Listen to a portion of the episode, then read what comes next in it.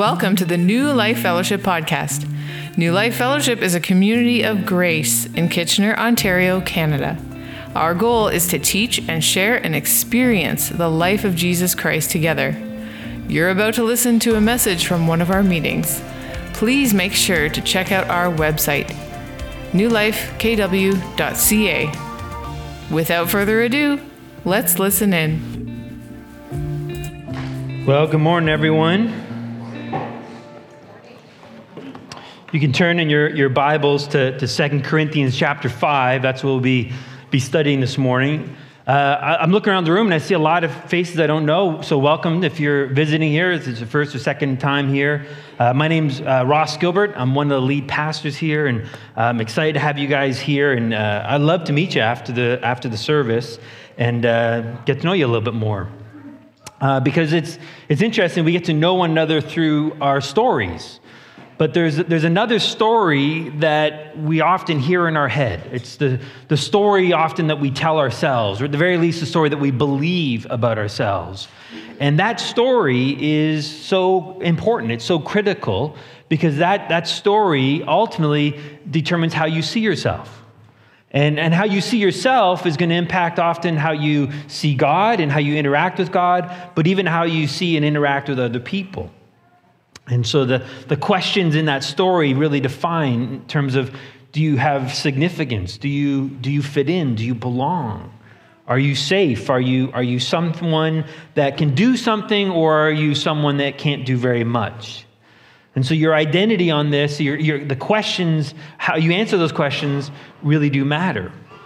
As Proverbs 23 7 says, as a man believes in his heart, so is he. So if I, if I believe that I'm a, a worthless person, how will I act?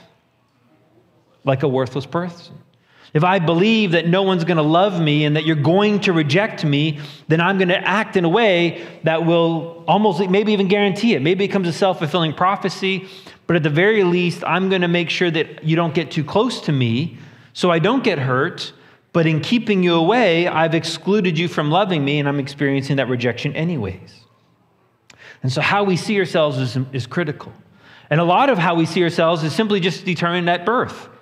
In terms of the family you're born into, the, the gender you're born with, the, the very fact that you're a human and, and not a goat has an impact on your identity, believe it or not.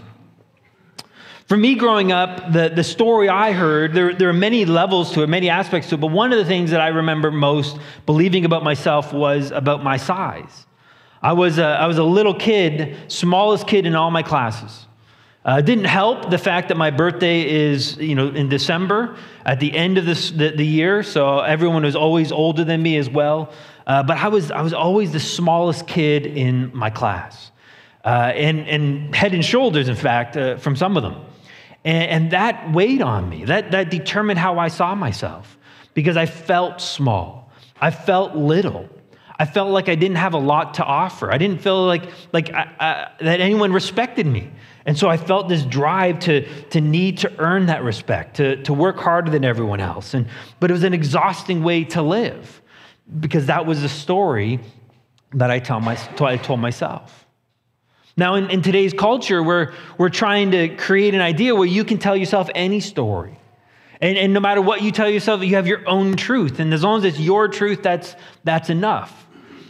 The problem is, I can tell myself something over and over again, but if at the end of the day, if it isn't true, then it's not going to matter very much. So I can, I can tell myself over and over again that I'm, I'm six foot four, but I'm not six foot four. And, and I'm, I'm delusional at that point because there's nothing to point to. There's nothing to say that this is why it's true. So we need something to, to root our identity in, something to determine who we are um, and, and really hold on to. Otherwise, we're going to be stuck believing the lies.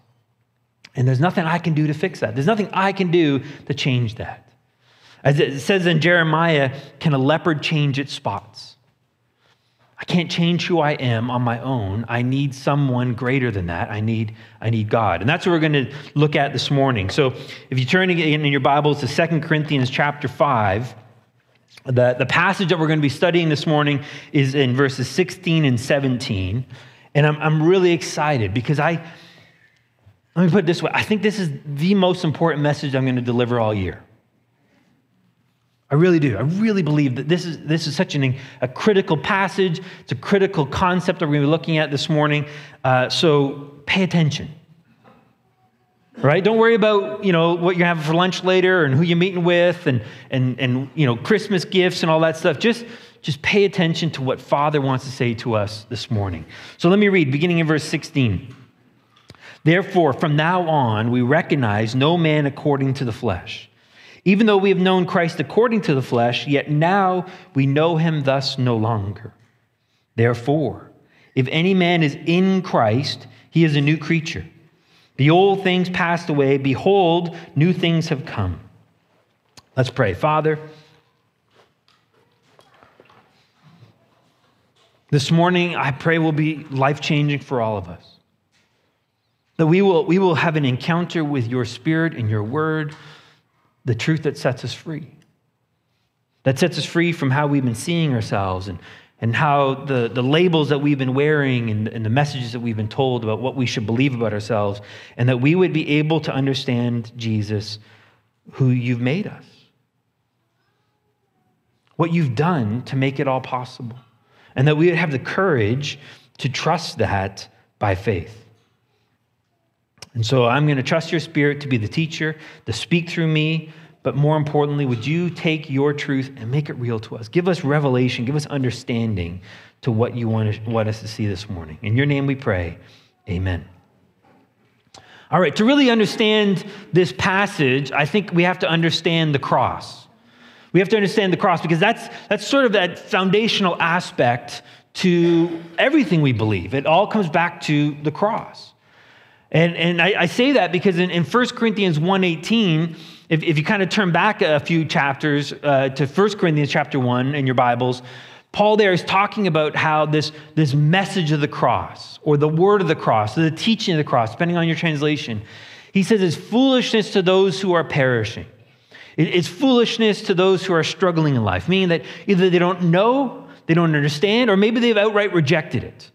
It's foolishness, and so they're struggling through life. But to us who are being saved, it's the power of God. Now, that, that always catches my eye, that verse, because Paul's tense there, he's talking about being saved. Is that a past tense, present tense, or future tense? You didn't realize there'd be a grammar on the, on the test. I told you, pay attention, right? You were forewarned, right? Being saved, past, present, or future? Present tense, right. Which is unique. Because think about it. How do we typically talk about salvation? I was saved, right? I was saved when I was four, or when I was 12, or when I was 15, right? We typically talk about it in the past tense way. John, we talk about it in a future tense because we're praying for him, right? But the rest of us are past tense. That's a joke, right? So it's because I love you, John, right? You understand that. All right. So we typically talk about it in a past tense way. And Paul had such a moment like that, where he was saved in his past, right? He was on the road to Damascus, on his way to imprison and persecute more, more Christians, when he had an encounter with God, realized that Jesus is in fact God, is in fact Lord and Savior. He surrendered his life, he yielded his life to Jesus, and he was born again. He was saved in that moment. But that's not what Paul's referring to. He's not referring to the road to Damascus, he's referring to each and every day all the different struggles, all the different trials, everything he's enduring, everything he's experiencing, he's, he's realizing that he is presently being saved through the message of the cross because the message of the cross is the power of God. Let that sink in. What's the message of the cross? It is the power of God. We want to experience the power of God. Amen? All right, so to understand this, then, we got to understand why God needed to rescue us in the first place. So, if, again, if you have your Bibles with you and you can flip quickly in 1 Corinthians, we're going to be in chapter 15 and verse 22. 1 Corinthians chapter 15 and verse 22. We're just going to look at that first half of the verse. It's a, it's a simple verse, but it's, it's really got profound consequences. It says in 1 Corinthians 15 22, For those who are in Adam all die. I say it's got profound consequences because we're talking life and death. There's nothing greater, there's nothing more important than life and death. And that's what we see here is that, that Paul's saying those who are in Adam all die. Well, who that applies to and, and who he's talking about all hinges our, our understanding that little two letter word in. What does it mean to be in someone? And so that's kind of what we want to understand. We want to understand the significance of what it means to be in someone. So let's, let's illustrate it to you this way. We got Abby back here. Abby is, is pregnant. We're excited for little, little Abby or little Austin to be born. Uh, we're looking forward to that. But right now, where is the little baby? In Abby, right? So when Abby showed up here this morning to church, where did baby go? Right? And afterwards, maybe Austin and Abby, they decide to go out for lunch, and because it's Sunday and they're Christians, they go to Swiss Chalet. And so they go to, they go to Chicken Church. And, and so where's little baby now? At Chicken Church, right? And, and then, then they get the idea, you know, what would be really exciting is to go bungee jumping. And so there goes Abby. She jumps, and where's little baby? Yo yoing up and down. Now, I don't know if they allow pregnant ladies to do that, but if they did, little baby would be bouncing up and down in a, you know, a little bit of a shake here uh, because that's what Abby's doing. Now, what did baby have to do to make that happen? Nothing. Simply because baby is in Abby, whatever Abby's doing, baby's doing. But more than that, whatever happens to Abby happens to baby. Let's, let's imagine, God forbid, but let's imagine that the cord snaps and Abby goes splat. What happens to baby? I know it got dark real fast, didn't it? didn't I? I should have warned you on that one. I'm glad you're paying attention. That's a good sign, though, right? So that's good. So baby, Abby goes splat, baby goes splat. So what happens to Abby happens to baby because baby is where? In Abby. Simple concept, right? Profound consequences. Absolutely profound consequences. So let me let me illustrate to you in another way because I think again it's so critical that we understand it. I got some uh, some people here. Who's this good-looking guy? We got Pastor Robin here. I got another guy, Pastor Josh, and finally, Pastor Greg. Good looking. Good looking. You know how many hours of Photoshop this took? I mean, it's, uh, it's remarkable. But, but here we got, I got these three guys. Now, you might be wondering, why am I not on here? I have another role in this illustration that will become apparent later on. But I want to take these three guys, and we're going to put them in who? In Adam. Right? We're going to put them in Adam. And, and the reason we're doing that is because if we go all the way back to the garden, where was your life? In Adam. The whole of creation, all of mankind was back in that garden with Adam and in Adam. Now, what does it mean to be in someone? What happens to them happens to whoever's in them, right? So if, if Adam were to, for example, um, you know, climb a, a mountain, where were Greg, Josh, and, and Robin going? Climbing the mountain, right? And if they, if they were to stumble and fall into a, into a crevasse, what happened to these three pastors? They'd fall too, right? And, and, then if they maybe they, they fell into a lake and they, they, they froze, what would happen to those guys? They would have froze as well. Again, the concept is simple. It's that whatever is happening to Adam is happening to those that are in Adam, in this case, here are three pastors. Does that make sense? But remember, it's more than just the three pastors, it's who? All of humanity. Every single one of us is in Adam. Now that's significant because in Romans 5, it says that when Adam sinned in the garden, what happened to all these guys? What did these guys do? They sinned with him. It says that in Romans 5:12. And the, the grammar is very specific here in Romans 5:12. Through the one man's transgression, sin entered the world, and death through sin, because all sinned. And the grammar is specific. It's not saying all will sin one day, or all have sinned, which is definitely the case of these three guys, if you know them. It's talking about those, they all sinned in the same moment at the same time as Adam.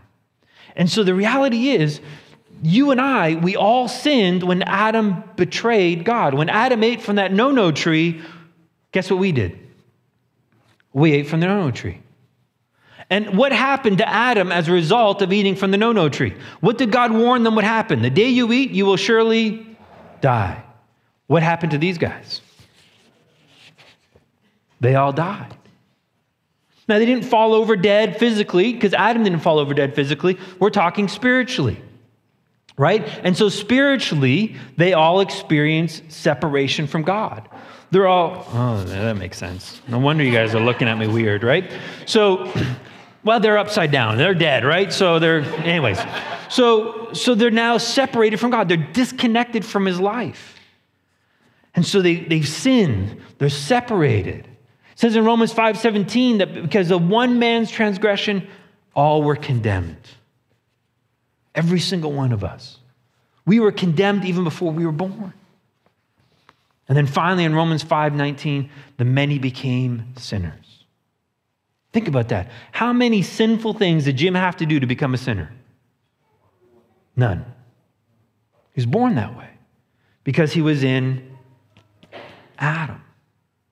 Right? It's, it's like real estate. Tim, what are the three most important things about real estate? Location, location, location. I'm so glad you passed the test because otherwise we're in trouble, right? Because you and I are located in Adam, what happens to Adam happens to us. So we're born this way. Do you see the problem is more than just your behavior? The problem is not that you lied one day, or that you stole a chocolate bar, or you teased someone, or you got angry, or you got upset, or, or you cheered for the Ottawa Senators. That's not your sin. The sin is that you were in Adam when he sinned in the garden. That's our problem. That's the situation that mankind is in. Now, the reality is, can forgiveness wipe away your identity? No. Think about it this way if you have a pig, and what do pigs like to do? Roll around in the mud. And it's not always mud sometimes, right? If you wash that pig, what do you have? A clean pig, right? You dress it up, brush its little fine fur, Put a little bow on it, some lipstick, a nice little dress. What do you got? A weird looking pig, but it's still a pig. No matter how much you clean it up, no matter how much you dress it up, it never changes its nature. We saw in Jeremiah a leopard cannot change its spots. No amount of forgiveness will change the nature of that pig. It's what it is. And that's our problem. It's not our sins that are our problem. I mean, they were a problem and God needed to address them, but they weren't primarily our problem. To really understand what our problem was primarily, think about what Jesus says in John 10:10. 10, 10. He says, "I have come that you might have life." See, what our problem was wasn't that we needed forgiveness primarily. We needed life because we were in death. We had the wrong kind of life. We had we had Adam life. That was our problem. And so God's going to have to rescue us, He's going to have to redeem us. And no amount of forgiveness is going to solve this problem. So he says in 1 Corinthians 1:30, Paul writes, "By God's doing, you're now in Christ." He's going to transfer us out of Adam and place us now in Jesus. So here's, here's what happened the moment of salvation, right? Where, where Robin, uh, Josh, and we think Greg, they all prayed to surrender their life to Jesus. Amen? And in that moment, God, I told you, I played a part in this illustration, right? I figured the one most like him should play him. That's, that's definitely a joke, right? Good thing my wife's not here. So, at the moment of salvation, God takes you and I out of Adam and places us where? In Christ. Now, this is significant because what does it mean to be in someone? What happens to them happens to you. Well, let's see if that's true. Let's see if that's true. Turn in your Bibles. This is important. We're going to read this one together. Turn your Bibles to Romans chapter 6.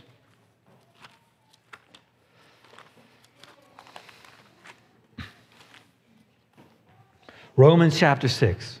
And I want you to, I want you to read this along in your own word, in your own Bible, and maybe make notes if, if something stands out to you.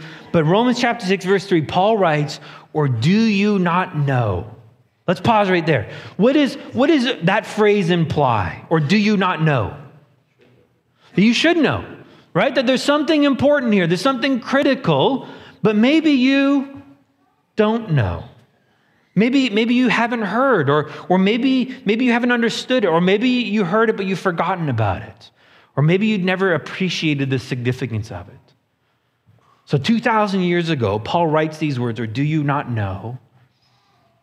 And in my experience, in dealing with, with believers from all different backgrounds, all different churches all over the world, what Paul's about to say, they, they don't know.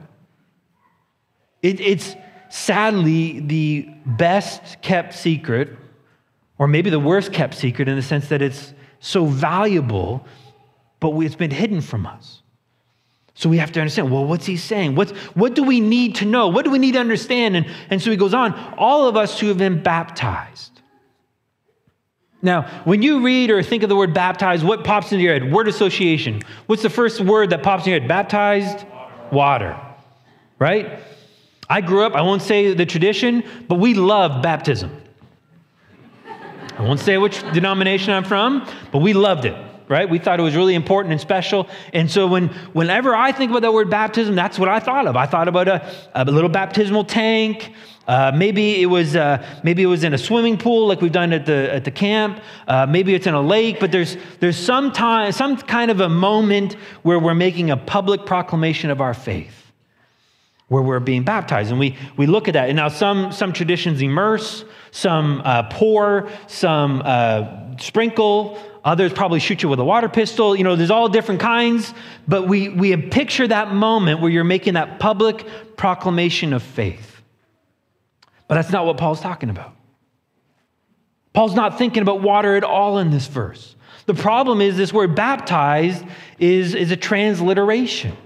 And what I mean by that is a transliteration is that they took the Greek word baptizo and rather than translating it, they just made it English sounding. Hence, baptize. The problem is we don't know what baptizo means, and we don't know, therefore, what baptize is pointing to. But the word baptizo simply means to be placed into or immersed into. For example, if any of you had tea this morning, maybe here or at home, what did you do to the tea bag? You baptized it. You didn't realize how holy your tea is, right? But that's what you're doing. Every time you put that tea bag into the hot water, you are baptizing the, hot, the, the tea bag. Or if you put the spoon in there, you are baptizing the spoon. God bless you, right? So that's what the word baptized means to be placed into or immersed to. So let's understand it from that. Let's do the work of the translators. Let's start at the beginning of verse 3. Read along with me. Therefore, do you not know that all of us who have been placed into Christ Jesus, right? We're now in Him. We've been placed into what? Placed into His death. Did you catch it? Did you see what Paul wants us to know? What's so critical and so crucial for us to know is that because you and I are in Christ, we were included, we are placed into his death. Meaning, what happened to Josh? What happened to Robin? What happened to Greg? They were crucified with Christ on that cross. Verse 4 of Romans chapter 6 goes on to say they were buried with him through baptism, being included in his death. So when Christ was buried, what happened to them? They were buried. And that's significant. It's absolutely significant. I'm so glad that God included that because burial is a statement. When you, when you bury someone, what are you saying? You're saying goodbye. I mean, nowadays with, with science and medicine, they can do amazing things to keep the, the human body alive put in all kinds of machines, right? To, to keep that, that heart pumping and the lungs going and, and everything moving and, and so forth. They can keep the body alive. But, but when that death finally comes, we're burying them, we're saying goodbye. I'm, I'm convinced that the Catholics, they, they have what's called a wake. And I, I'm convinced that they call it a wake to see if the guy wakes up. right? Because there have been occasions where people have pronounced dead only to wake up later. I remember just a, just a couple years ago, and, and I think it was in Hamilton, where a lady was pronounced dead and woke up about 12 hours later in the morgue. Can you imagine that? Waking up naked on a stainless steel table with a toe tag? I mean, that's the stuff of nightmares, right? That was her story. That's what happened. They thought she was dead and then she woke up. So good that they didn't bury her. But when the person doesn't wake up at the wake, they know they're not coming back. So burial is a statement. Burial is saying goodbye. What's God saying when He crucified you and I with Him on the cross and then buried us? Saying goodbye. Saying goodbye to the old you. Read, go, just skip down to verse 6 there, Romans 6 6. Look what Paul says, knowing this. Look, look what he's doing. He's stating facts. These, these are simply the facts, right?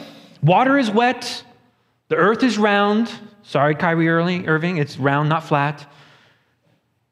And knowing this, the old self, the old you, the person you were when you arrived here on planet Earth, born in Adam, was crucified with him and was buried with him. The old you is gone. See, that's significant because, because when I talk with other, other Christians, I, I hear some phrases that is often used within Christianity today. I hear things such as over and over again, I hear people say, you know what, I just need to die to self again. That old self, he's back from the grave, just got him, put him to, put him to death. Or I, I just need to die daily, every day. Here's, here's big problems with that.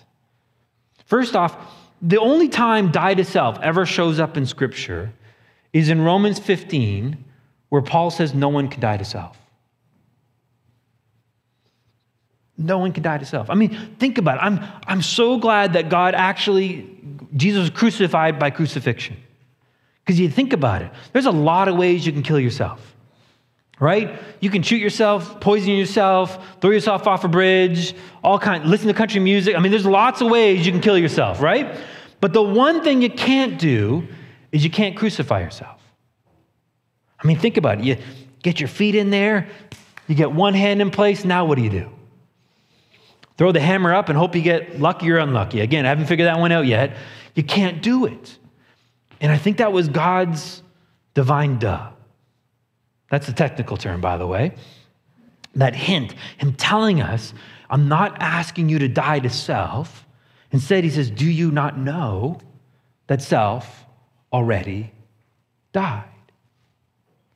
You don't have to die to self because it's already done. Eh, commanding, commanding you and I to die to self would be kind of like God commanding you right now to come in this room and sit down. Go ahead, do it. And you all look at me thinking, uh, we've already done it. And that's what God's saying. You don't need to die to self because I've already done it. And, and to that idea about dying daily, yes, there is a verse in 1 Corinthians that Paul talks about, I die daily, but he wasn't talking about dying spiritually with Christ daily. He was talking about facing death each and every day. Because here's the problem if you need to die daily, if somehow the old man comes back from the grave, which we don't really know who raises the old man, because there's only one person that can resurrect anyone, and that's God. And I don't think he's about to raise the old man. But let's assume for a moment he comes back from the grave. He crawls out, and there he is, and you got to put him to death every day. Guess who else has to die every day? Jesus would have to die. How many times does Jesus have to die?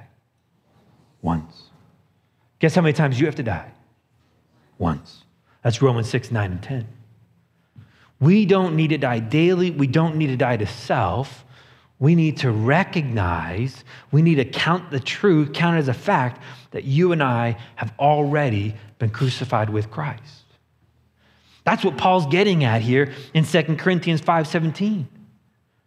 Therefore, if anyone's in Christ, right? Because you and I were placed in Christ at the moment of, of faith, at the moment of our salvation, we're placed in Christ. The old has passed away. The old's gone, dead and buried, never to see the light of day ever again. Behold, Now, this is important. In Romans, sorry, in 2 Corinthians 5 17, behold, the new, is it say will come? Does it say is coming? Or it says has come. The new has already come. You're already a new creation. That's amazing. That's absolutely beautiful. That's, that's the new Jim, a new creation in Christ.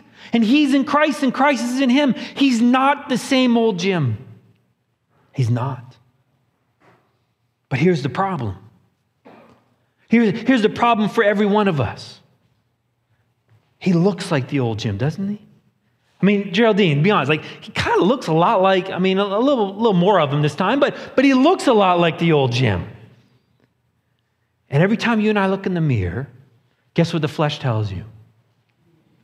Nothing's changed. Nothing's changed. You're still the same old pig.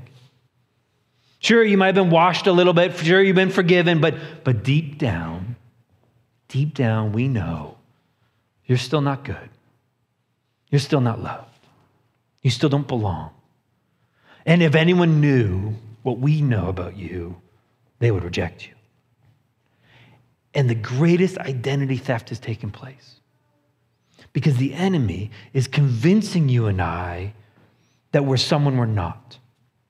And in believing that, in believing that we're someone we're not, he's, he's robbing us of our birthright. He's robbing us of the opportunity to live as these new creations. Because, see, when, when Jesus walked out of that tomb, he walked out as someone new. And you and I walked out with him. Now, here's the crazy thing How loved is Jesus by God? Is he, is he mostly loved? Is he loved when Jesus does good things? Is he loved some of the time? How, how much is Jesus loved? Fully loved.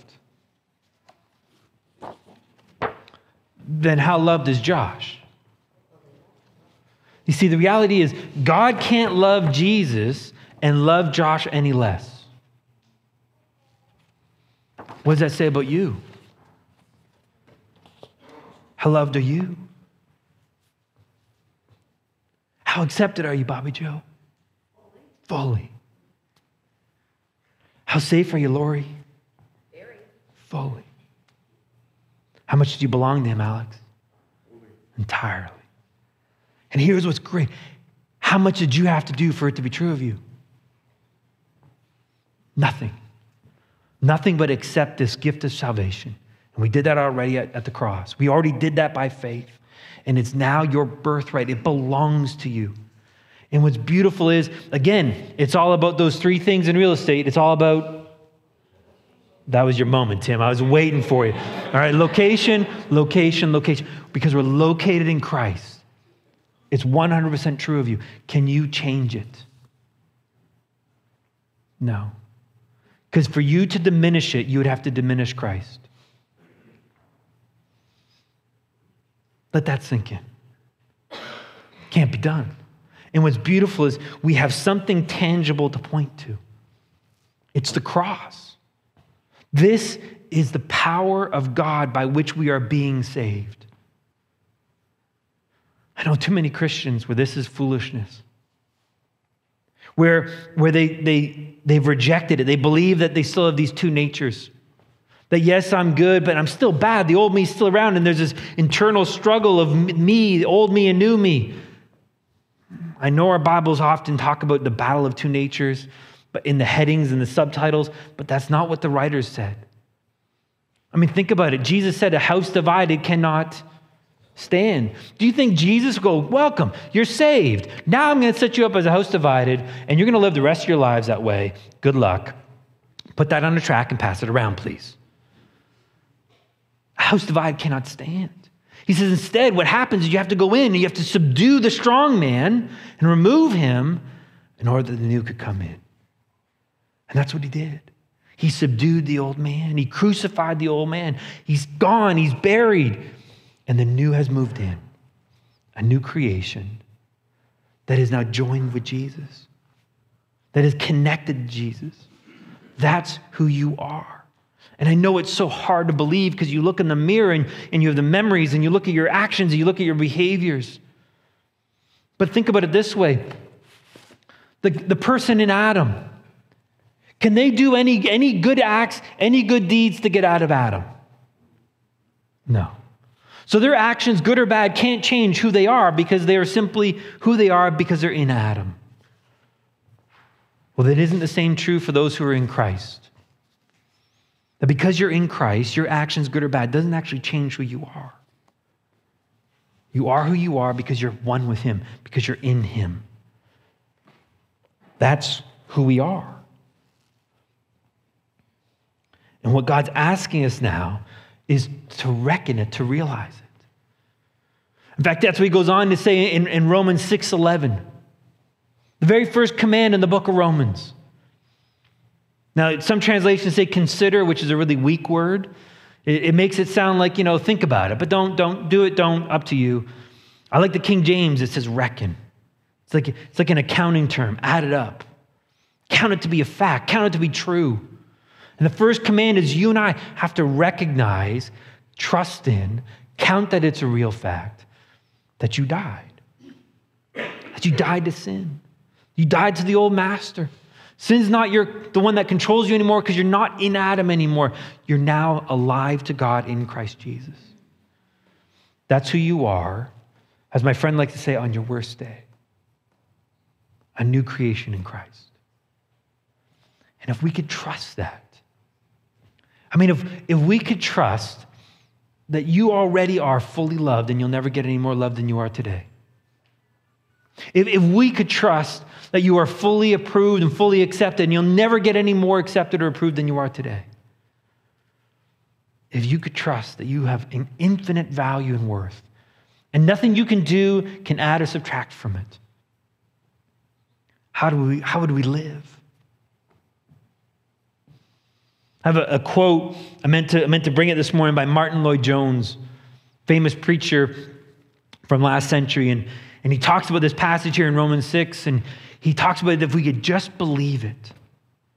If we could just believe what God says about us, we would hold our heads up high, we would defy sin and Satan, and we would live. We'd finally live because we wouldn't have to worry about trying to put to death something that's already gone. I mean, think about the amount of energy that you have spent trying to crucify something that's no longer around. It's like trying to shadow box and, and defeat your shadow. No matter how much you punch, no matter how much you fight, you never actually gain victory. And the good news is you don't have to because knowing this, it's already been done, it's already been accomplished. Like I said, this is, this is probably the most important message that I'm going to share all year. And so, what I want to do, I asked Marco to kind of walk around with the mic because what I want to do, I want to hear from you guys. What is it you're hearing me say? What's, what's, what's sinking in? What's God telling you about this truth that you've been crucified with Christ and the old you is gone, no longer lives, but Christ lives in you? I, I love a chance just to hear some feedback about what, what are you hearing? What's God saying? So just raise your hand and Marco will bring the mic over so that the people online can hear what, what's being said. Anyone want to share what, what God's saying to you?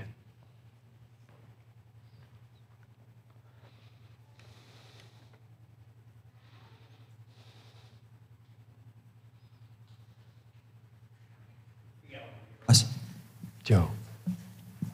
Um, I think it I think it's a great message because you're right in that all my life I lived that uh, all the things I did, uh, I was a terrible person, or am I forgiven? And I never thought of it that way, being in Adam or being in Christ, and that. Uh, that you can't do anything because you are doing it with them already. They're mm-hmm. already doing it. Yeah. So this message this morning has really uh, clarified and really hit home that how wrong I've been and how uh, I deceived myself yeah. all these years in what I was thinking. Yeah. So thank you so much for that. Good. Remember what Jesus said on the cross? It is almost done. You just got a little bit more work to do, Danielle, and I'm sure you'll make it one of these days. Is that what he said? It is finished. Loosely translated, Joe, that means, Joe, there's nothing left for you to do. It's finished. How do you add to the finished work of Jesus? Can't. Isaac.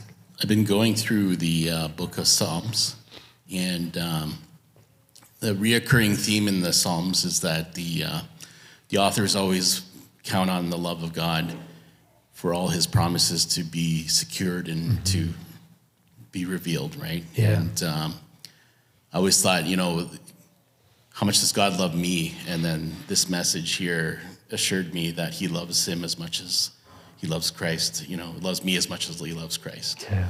And that you know all the promises that Christ has, and you know we're, we're going to share His inheritance, I guess, right? Mm-hmm. Because He loves us so much, and That's right. there's no no doubt. That's right. When, yeah. when we believe it.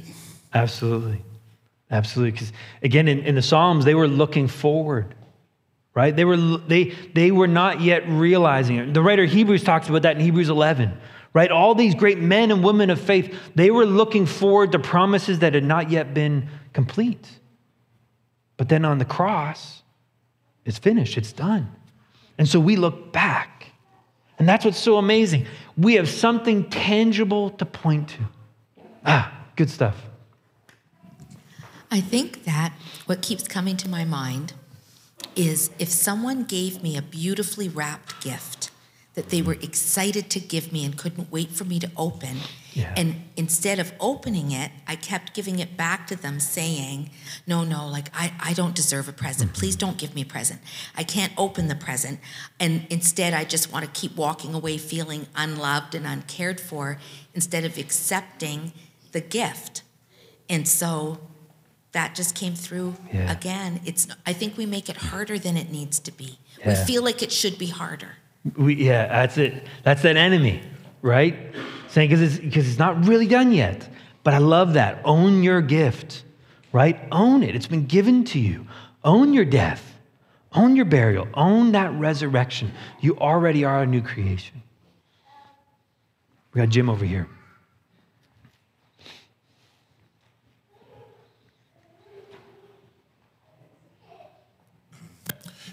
Um, what, what just keeps coming to my mind is just the implications of this as, as we walk through the world, like that we're in Christ and Christ is in us, and the, just the ramifications of everywhere I go and everything I do, I'm in Christ and God's power uh, that He's given to Christ, you know, over everything. Mm-hmm. The fact that that power is is with me everywhere I go, the confidence that we should have in walking in, in Christ, wherever we go, the, the, the fact that God is going to do whatever He wants wherever we go, we should just go where wherever we want. Yeah. The power of uh, you know unlimited abilities is is going with us. Absolutely. Ah, so good, so good.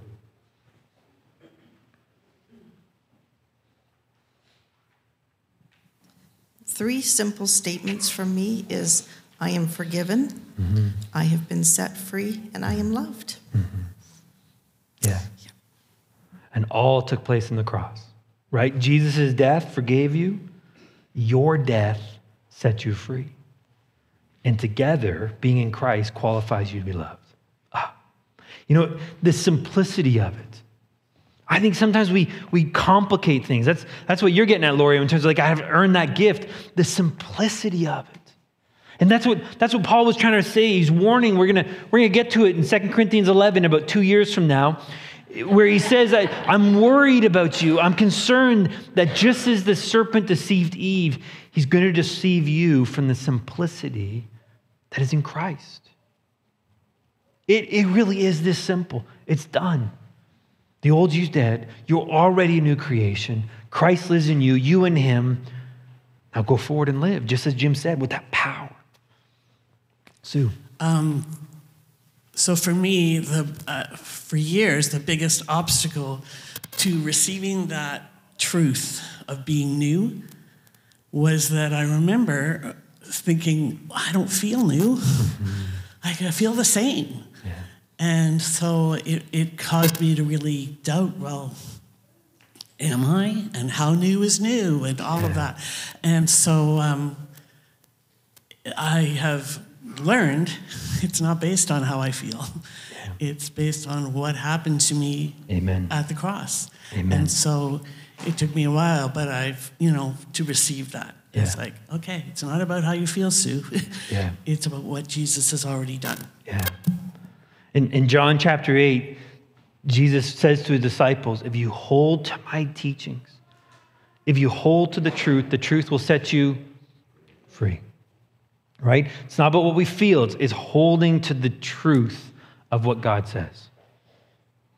All right, this will be trouble. It's Caleb. Buckle up, everyone. So when I was baptized at Camp Bond in the pool, I had this moment in when I came out of the water.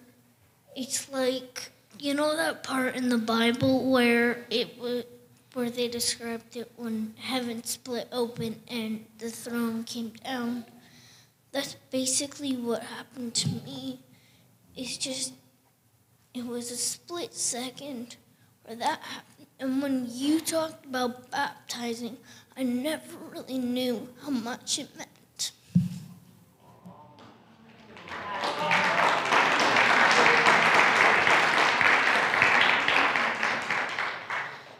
Well, I don't know how you follow that, so we're just going to close in prayer, but thank you.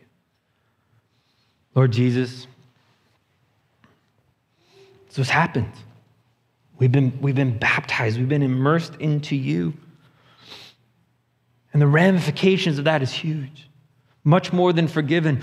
We were crucified in order to remove the old, broken, shameful sinner that that person would have been buried and would no longer exist. That's what your word says. But you raised us up as a new creation, someone different. You didn't raise the old sinner, you didn't just give him a bath. You raised us up as someone new, as someone different that's actually loved by you, someone that you're proud of someone whom you're happy to be associated with, someone that you've united yourself to. And that's who we are. And we know, Father, that there's an enemy out there that is lying to us day in, day out, and throughout the day, trying to convince us we're someone we're not, trying to convince us that there's something we could do to somehow earn the gift, to change things, to improve things.